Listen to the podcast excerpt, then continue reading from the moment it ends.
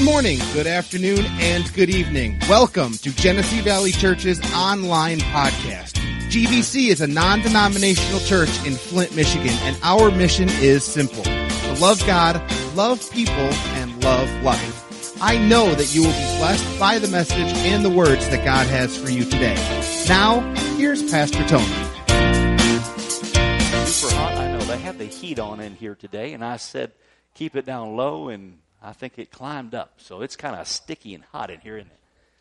We'll crank the we'll crank the air up for you. Listen, we'll have some icicles hanging from your nose before you get out of here. That's woo. Amen. Well, you ready to jump into this tonight? I'm telling you, it's been a joy and just been exciting to be able to teach some of these things. And uh, one of the greatest joys for me as a pastor is when I hear individuals say, you know what, I've been in church all my life and I'm learning some stuff. There's things that I've never heard before or I've never saw the scripture or somebody's never explained it that way. And so when I hear people say, man, I'm learning something, that does, that just tickles me because it's like, man, come on, we're never too young to learn, never too old to learn. And so God's got some awesome things for us tonight.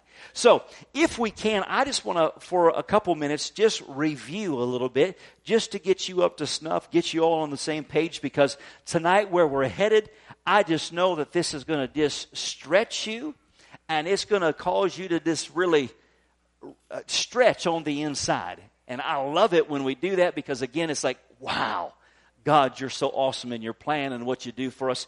And so, if you recall, we've been talking about the authority that God has given to the believer or to the follower of Christ. But we began to really investigate that and looked at creation as to how God made man. And when we look in Genesis, the Bible says that God made man in his image and made him in his likeness. So when we look at the scripture and really dig out and define that, what it really is telling us and what the Hebrew uh, uh, text tells us is that God made us not only in his image, but to act like him, think like him, and operate like him. And then God says something very significant to man. He says, now, have dominion and subdue it. So that word dominion means have authority. And then that word subdue means to conquer. And so to conquer means that God's telling us there is something that is going to challenge the authority that I've placed in your life. Therefore, intend to conquer or subdue that which would try to oppose you. Why? Because there's something that God gave us and there's something that is trying to take it away from us. Now, in light of how God made man, remember we said that God formed man out of the dust of the ground. So he spit in the ground, made one big bucket of mud, and formed us. And here we are, just this body laying there. It was lifeless. It was the shell of a man.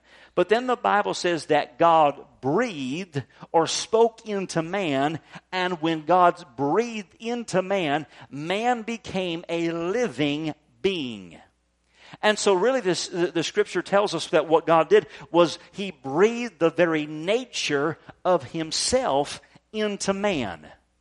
And therefore man became a living spirit that was inside of a physical body.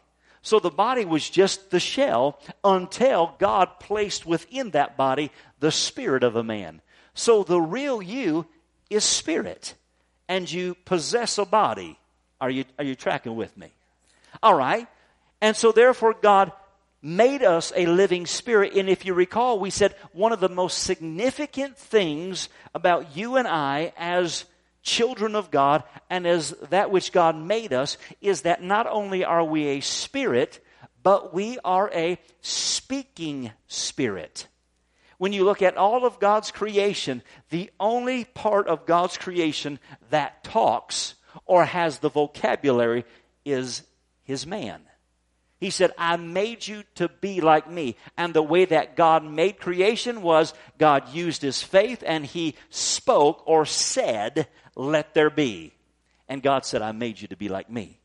So the significance of man is that you and I are able to articulate and use our authority, and it's transferred and conferred by words. Now, just to kind of uh, uh, take a side note on that, this entire world is governed by words. It's a, it's a globe that is orchestrated and governed by words. Our nation is governed by words. There's a document that they put together and it's assembled by words that lay out the structure and the foundation and the system by which our nation operates, right? And we adhere to and hold to the assembling of those words together. How many of you have ever bought a car? You bought a house. There was a time in many moons ago where you could go to the bank and you could say, you know, I want to buy a house, and they would shake your hand and they would say, based on your word, we're going to give you the loan for your house. That was many, many, many moons ago. Now, if you've bought a car or bought a house, I mean, you've got a 50 page document, contract, filled front to back, side to side with words. What are those words? Those words are binding. They're an agreement that govern and hold you accountable to the words that you're agreeing to. Come on, are you seeing the power of words?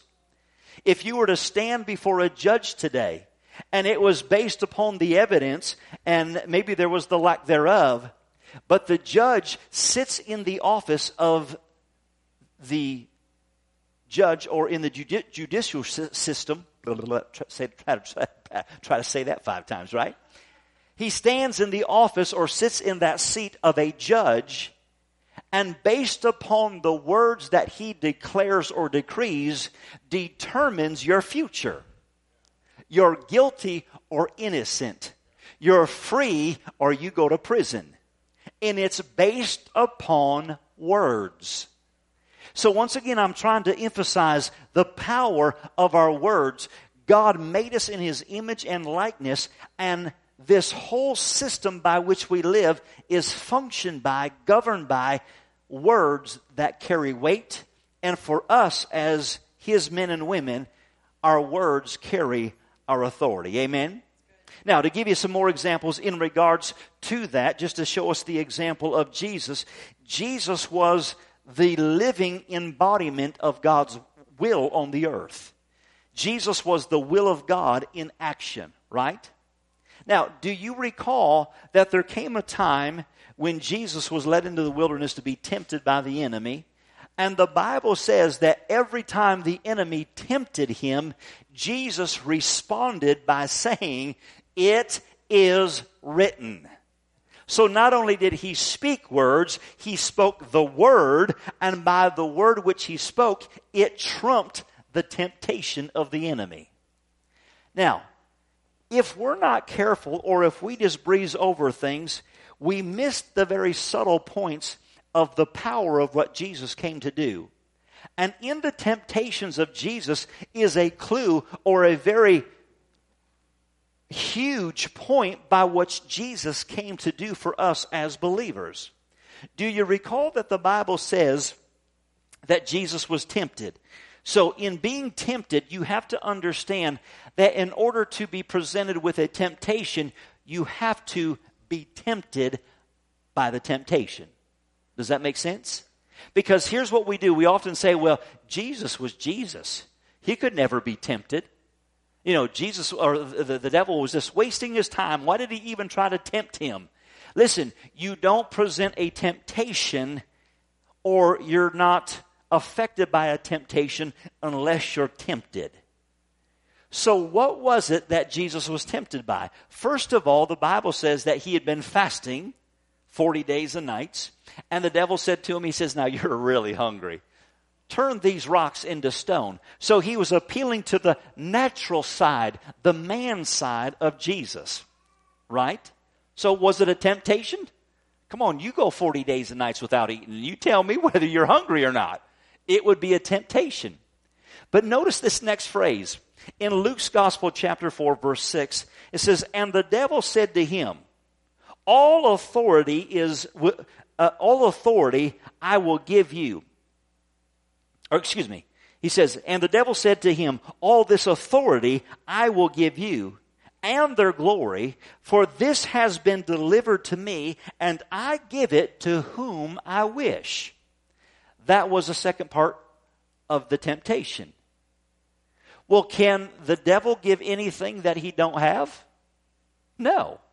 Once again, it wouldn't be a temptation if he didn't have it to give.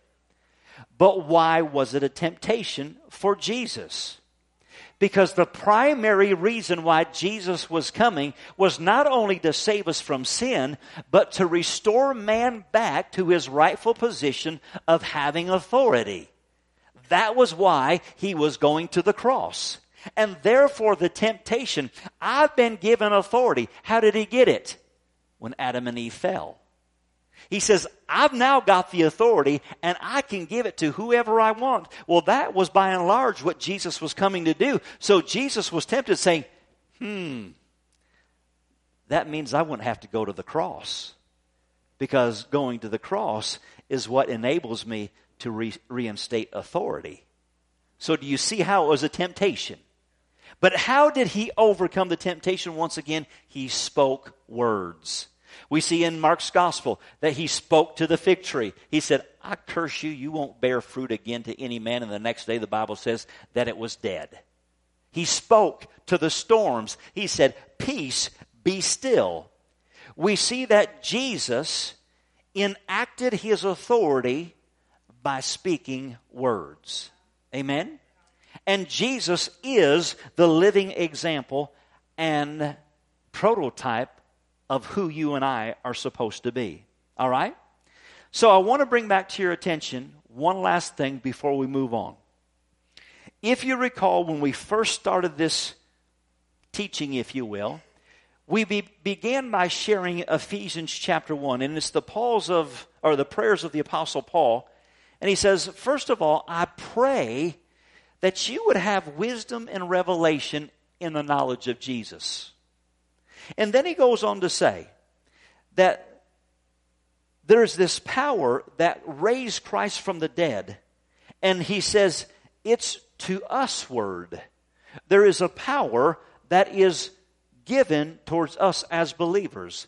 Then it goes on to say, it says, and Jesus was seated in heavenly places far above all principalities and powers. It says that all things were put under his feet, and he gave all things to the church, which is the fullness of him. He is the head, and we are the body. Again, Ephesians chapter 1, starting in, I think, verse 16 through 21. So he says, I've been placed at the right hand of the Father. The right hand of the throne signifies authority, right? Now, it just goes on to say, or it just reasoning, if he's the head, we're the body, you can't separate the two. I'm looking at you all right now, and you've got your head sitting on your bodies. It's a package deal, right? You can't separate them. So, therefore, if Jesus is seated in heavenly places far above all principalities and powers, then doesn't it stand to reason that we are as well? Certainly so. But then it isn't just left to reason that out. In Ephesians chapter 2 verse 6, it goes on to say that he raised us up together and seated us together with him in heavenly places. Not as though we're going to, as one day it's going to happen. As we are Christians, have received Christ into our life, we have then taken our seat with Christ at the right hand of the Father. Therefore, if it's a place of authority for Jesus, it's a place of authority for you and me. All right, you tracking with me? So that gets us up to speed as to where we're at today. So today what I want to look at is the man side of Jesus. If you recall, we said this that when God made man, he first formed the ground, made the flesh and body, and put a living spirit in him. But the Bible tells us that Jesus was already a living spirit. Now, in order for him to be able to come into earth, he had to become a man. So God enacted or enabled it for Jesus, a living spirit, through the virgin birth to find or come into this earth through a physical body. Now, why is that significant? Now, we've talked about this before, but just to clarify as to why that is so powerful and so significant, we, we sing about the virgin birth. You know, we we, we talk about the Christmas story as though it was this miraculous thing. It was miraculous, but once again, there was significance as to why it had to be a virgin birth. Because when a man and a woman come together and make a baby, the blood of every human being comes from the seed of the Father. Now, God could not come into the earth of his own doing because he lost the right to intervene in this earth because the Bible says that now Satan has become the God of this world. 2 Corinthians 4 4. So he had to come in the form of a man, but the only way that he could do it is to be a perfect man to where the blood wasn't tainted by sin. So that means the way that Jesus was entering into the earth had to be the same way that Adam entered the earth, being free from sin. Are you tracking? In just that magnificent story of Jesus. I mean, we, we hear all these different things, but when we start to put them together, it's like, oh my gosh, now it makes sense. That's why he had to do it that way. Because Jesus had to be the perfect sacrifice, and that's why his blood is so precious because it never was tainted by sin. All right? Tracking? So let's look at the man side of Jesus. Philippians chapter 2, starting in verse 6. It says, Who being in the form of God, let me read that again so you hear it. Who being in the form of God, did not consider it robbery to be equal with God, but made himself of no reputation, taking on the form of a bondservant, and coming in the likeness of men, and being found in the appearance as a man, he humbled himself and become obedient to the point of death, even the death of the cross. So this is speaking of Jesus. He says, now, who came in the form of God? Who being in the form of God? You mean Jesus, the Son of God? No, Jesus, the man. Because he says, being in the form of God, then it starts to list this. He made himself of no reputation. He, be, he take, took on the form of a bondservant, coming in the likeness of men, and being found in the appearance of man. Isn't that interesting? It identifies the man side of Jesus, but it starts that verse out by saying, being in the form of God. I thought he was a man then. That's right. But do you remember how God made man at the very beginning? God made man in his image and his likeness. So God is identifying the man side of Jesus as being like he originally made man to be. Are you tracking? Amen. And so when we begin to look at the scriptures, we begin to find out something very significant about the man side of Jesus. In Matthew chapter 16, starting in verse 13, Jesus says this When Jesus came into the region of uh, Caesarea and Philippi, he asked his disciples, saying, Who do men say that I, now you got to pay attention to these next words. Who do men say that I, the Son of Man, am? They go on to say, well, some say that you're a prophet, some say that you're Elijah, some say that you're the Messiah. But do you see what Jesus referred to himself as? He did not ask his disciples, Who do men say that the Son of God is? He said, Who do people say that the Son of Man is? Everywhere in the scriptures, in the Gospels where Jesus speaks of himself, he never ever refers to himself as the Son of God, but always as the Son of Man. He never says, I'm the Son of God. No, he always says, I'm the Son of Man. He never identified himself with the deity side of who he was. He always identified with the man side. Amen? When he went to the cross, he said, I'm the Son of Man. When he rose from the dead, he said, I'm the Son of Man. He never ever referred to himself as the Son of God. Why is that? Because we just read in that scripture that Jesus took on the form of a bondservant. He laid down his deity. And he came as a man. Everything that Jesus did on this earth. Now, this is where our religion messes with us. Everything that Jesus did, he did not do as the Son of God, he did as the Son of Man. Did you hear that? Never do we ever see Jesus saying, Okay, boys, listen, I told you to go heal the sick. He said, Man, now, now don't do this one. This one is a deity trick. If you try this one, it'll blow your head off. Now, only I can perform this miracle. We don't see Jesus doing that. Why? Because he came as a man.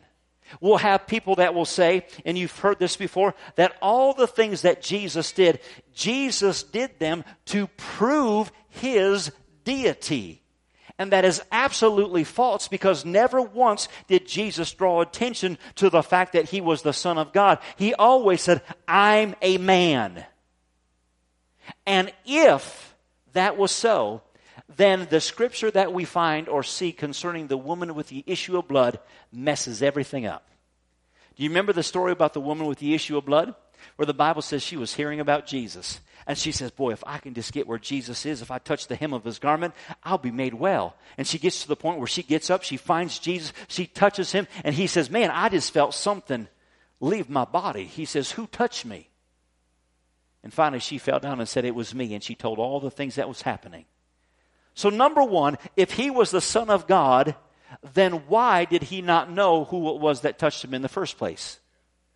But number two, if what Jesus did and the miracles that we see, if it was done specifically and exclusively to prove the deity of who Jesus was, then that means that Jesus would have to be a equal part participant in knowing of the miracle that was getting ready to take place. And when that woman touched him, it was her faith that caused her miracle to happen, not because of it was his knowledge. Come on, are you tracking with me?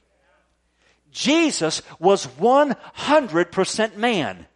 I thought he was God. He's 100% God, but he's 100% man. And everything that he did on this earth, he did as a man, anointed by God. Amen? Is this messing with your head yet? so, how did Jesus do what he did as a man. I'm seeing some of your faces, and it's really making me laugh internally because I can see your religion all over your face and saying, This does not go with what I've been taught. Okay, how did Jesus do it as a man? Remember what we said about how Jesus was born into this earth?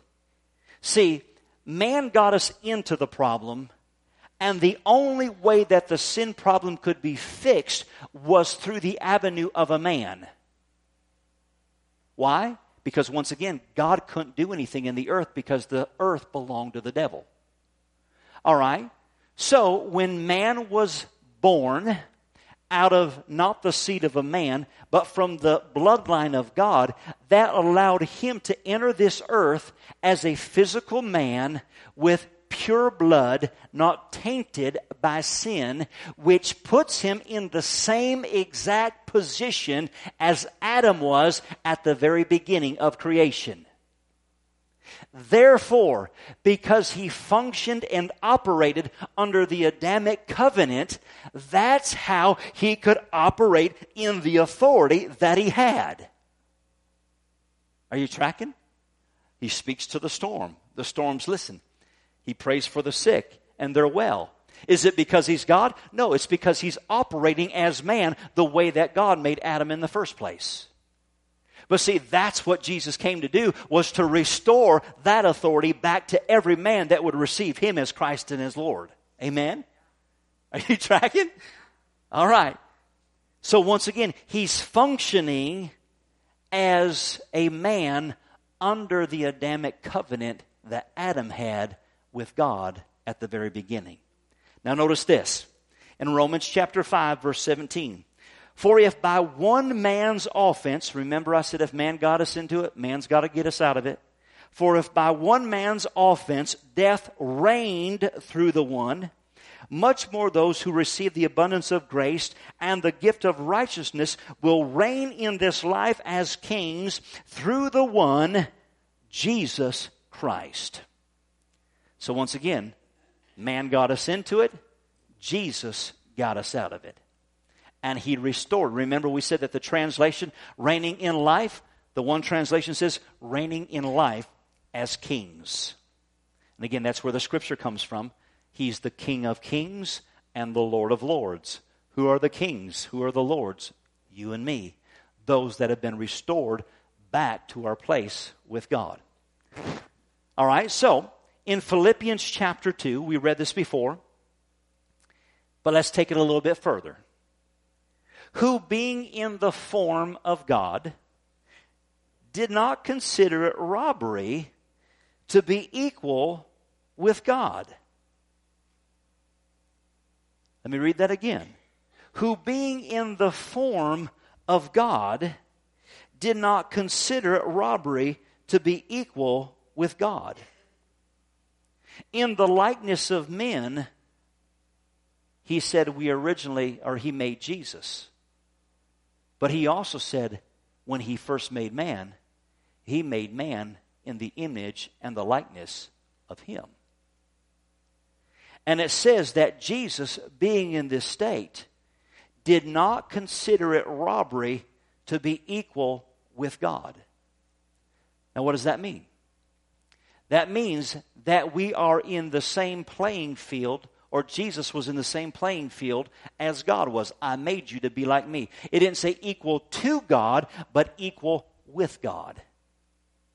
Does that make sense?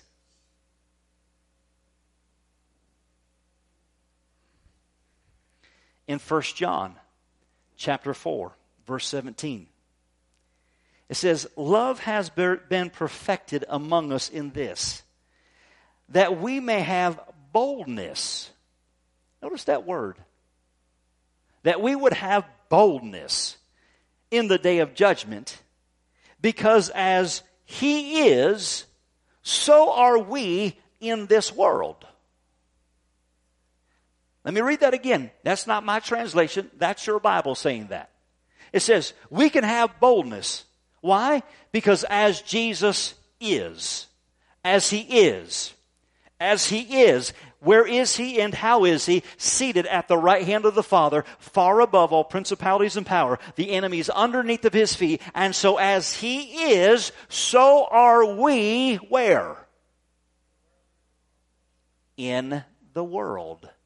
This world. Amen? Are you starting to see you a little bit different than what you saw yourself before? Are you starting to understand how God has seen you and positioned you?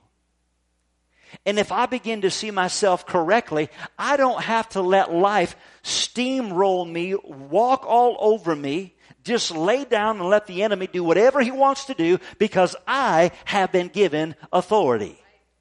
In fact, for that matter, he's not a monkey on my back. The Bible says he's under my feet. Man, sometimes you just got to learn how to dance or just dance ugly sometimes. And whoo, devil, you just stomping on your head right now. Reminding yourself of who you are and what Jesus came to do to restore you. It's the reality of who, who you are. God made you to be just like Jesus. The Bible says this in Acts chapter 10. Remember, we just read the verse. As he is, so are we in the world. In Acts chapter 10, the Bible says how God anointed Jesus of Nazareth, who went about doing good and healing all that were oppressed of the devil. Once again, it signifies that Jesus had authority over the enemy. But did you catch the first part? How God anointed Jesus of Nazareth. What's that signify? He's identifying the man, the natural man. He anointed Jesus, the man of Nazareth, with the Holy Spirit and with power, who went about doing good and healing all that were oppressed of the devil. The Bible tells us, Paul tells us in the epistle, says, we all, you have an anointing. What's that anointing? To act like Jesus I said to act like Jesus, to go about doing good and ministering to those that are just beaten up by the enemy. Why? Because as He is, so are we in the earth. What if we practice the reality of who we are?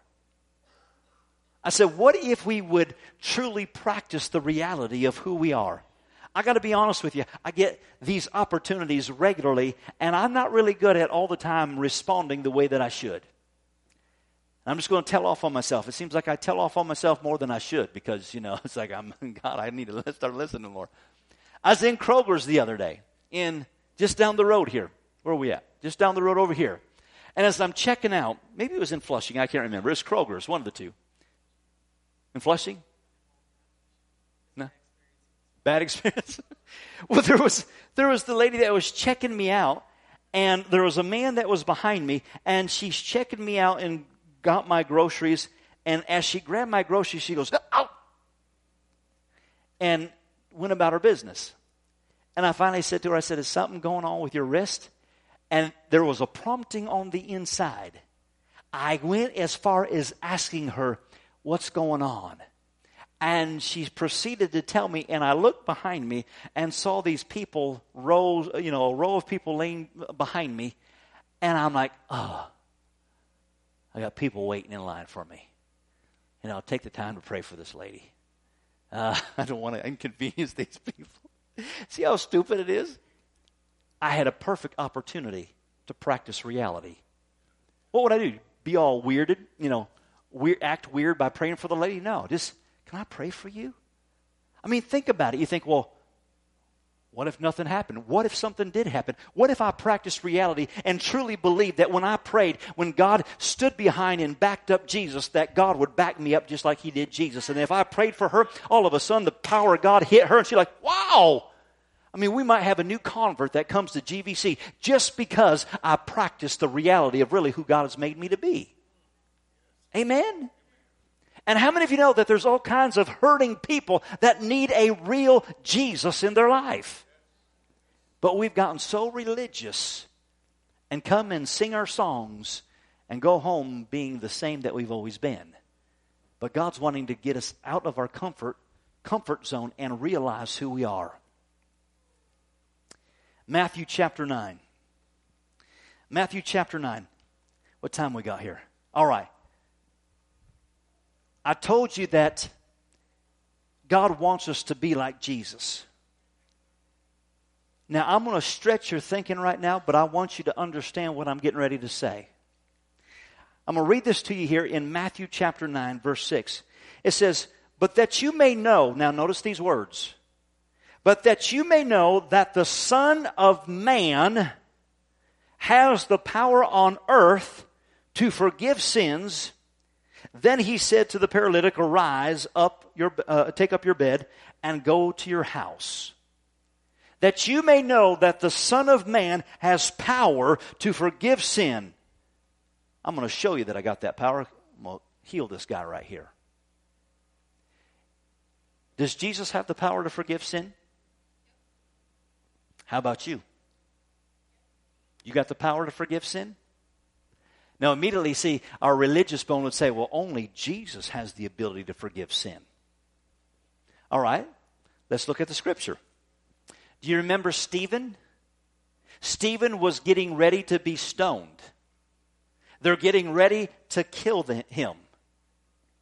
And before he's stoned, here's what he cries out Father, forgive them, for they don't know what they're doing. Don't hold this charge against them. That's Stephen, a man. Now, let me put that in, the con- in a context from a personal experience. This is something that I had to deal with personally. You realize that people have the opportunity to offend you and hurt you, right? Well, just try pastoring for a while. You'll have all kinds of opportunities, you know, to have that happen. Well, I had that happen in church life one time. And somebody had it hurt me and, and, and hurt the church to some degree. And man, I just got mad. And so I just, I'm talking to the Lord and I'm saying, God, I, you know, that person never stepped foot in this church again. I, I mean, I'll kick him out, carry him out by his ear. I mean, there's no way he's ever going to come in this church again. And the Lord said to me, He says, Well, it doesn't sound like you're walking in love. It doesn't sound like you're walking in forgiveness. And I'm like, All right, God, I choose to forgive him right now. I choose to forgive him, but now he'll never come back in this church again. But I choose to forgive him. But you know, your word says, God, that whatever a man sows, that shall he, so, shall he also reap. So he sowed some bad junk in our church, so he's gonna reap it. I'll forgive him, but he's gonna reap it, God. Make sure that he does. And the Lord said to me, He said, Well, do you know how I forgive? He says, When I forgive, I forget and I don't remember it no more. He said, So if you truly forgave, then you're going to have to forget that which he did to you and release him. And so I said, now, does the scripture say, whatever a man sows, that shall he also reap? That is a biblical principle. You do something, believe me, it's going to return.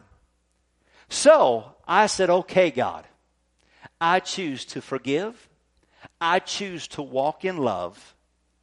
And because he's got bad seed sown that's coming back to his life, I choose to release him from all of the things that he has coming back to him. I release him now in Jesus' name. The slate is clean. You see, I had the power to forgive sin. Stephen had the ability to forgive sin.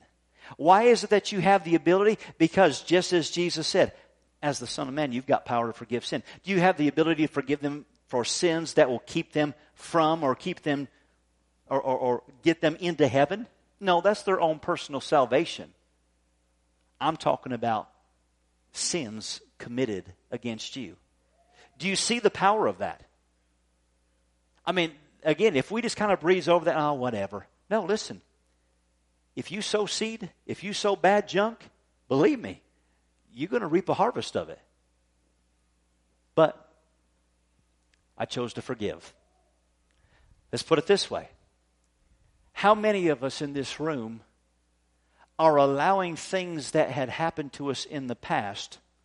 A year ago, five years ago, 10 years ago, 30 years ago, that are still impacting your life because you hold on to the offense and it de- it, dictates and determines how you think, how you act, how you feel, and how you interact with people because of what was done to you. What do you think it would do? Is if you chose to release them of the sin that has held you hostage for the last however long. It has the power to free you and free them in just the choice to forgive sin. Amen? See how significant God made you? The authority that you have? And again, it's conferred and transferred through words. All right, you ready to go just a little bit deeper? We'll wrap it up with this final thought here.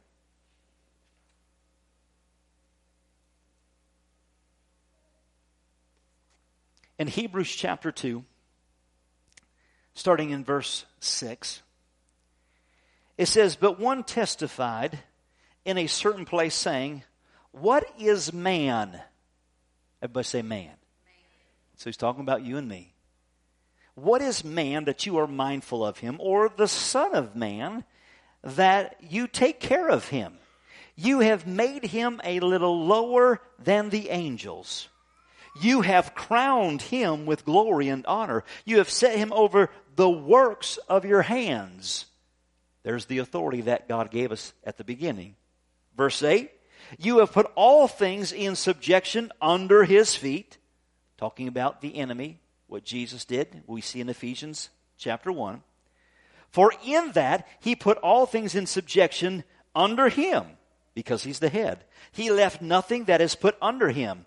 But now we do not yet see all the things put under him, but we see Jesus, who was made a little lower than the angels for the suffering of death, crowned with glory and honor, that he by the grace of God might taste death for everyone.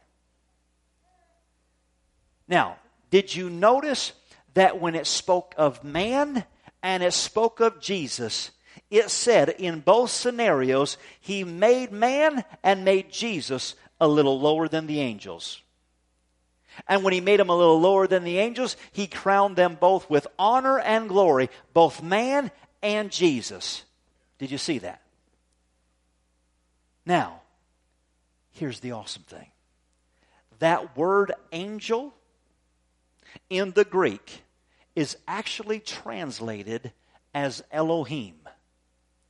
So, in other words, when the writer wrote this, they thought it was too difficult to actually write what it said. The Greek says Elohim. The English translator said, We're not going there. We'll just say angel. Do you know what Elohim is translated as? God. God made man a little lower than himself. Then he goes on to speak to Jesus. And God made Jesus a little lower than himself. Why? Because just as Jesus is, so are we. He seated Jesus at the right hand of the Father of authority, and that's where we sit as well. So Jesus and you and me are on the same playing field. The authority that Jesus had is the authority that we have. And God looks at you and me and Jesus in the same light. Furthermore, the devil looks at you and sees Jesus. But he's banked on it for so long. If I can just get the church fighting over this doctrine, fighting over religion, they'll never know the authority that they have. We'll get them fighting over denomination. We'll get them fighting over uh, uh, pre trib, post trib, whatever else. We'll get them fighting about this and fighting about that, and they'll fight so much that they'll forget about and not understand who Jesus came and what he came to do to make them have the authority in this life and will cause the church to be ineffective. But we have authority. Amen? Last verse John chapter 14, verse 12. I assure you most uh, solemnly, I tell you, if anyone steadfast believes in me, he will himself be able to do the things that I do, and he will do even greater things than these because I go to my Father. How many of you know Jesus did some pretty amazing things? Jesus himself said, The things that I do, if you believe in me, you can do them. In fact, you can do greater things. You know, one of the greatest things that you can do that Jesus never did do is lead somebody to salvation. Jesus paid for salvation, but you and I are the only ones that can actually build the family of God. You and I. He said, Be fruitful, multiply, replenish the earth. We're doing greater things than what Jesus himself did when we lead somebody back to the family of God. Amen. Amen. Did you get anything out of tonight? Is your brain on overload? All right, we'll stop there and let you process that a little bit. All right, just shout out at me. Give me a couple things. Anything that just st- stood out, something that you learned tonight.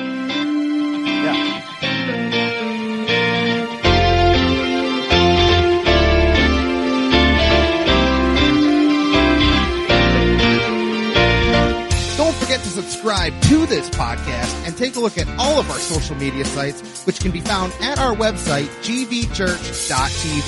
We know that today's message has been a blessing to you. Thanks for listening. We are Genesee Valley Church, loving God, loving people, and loving life.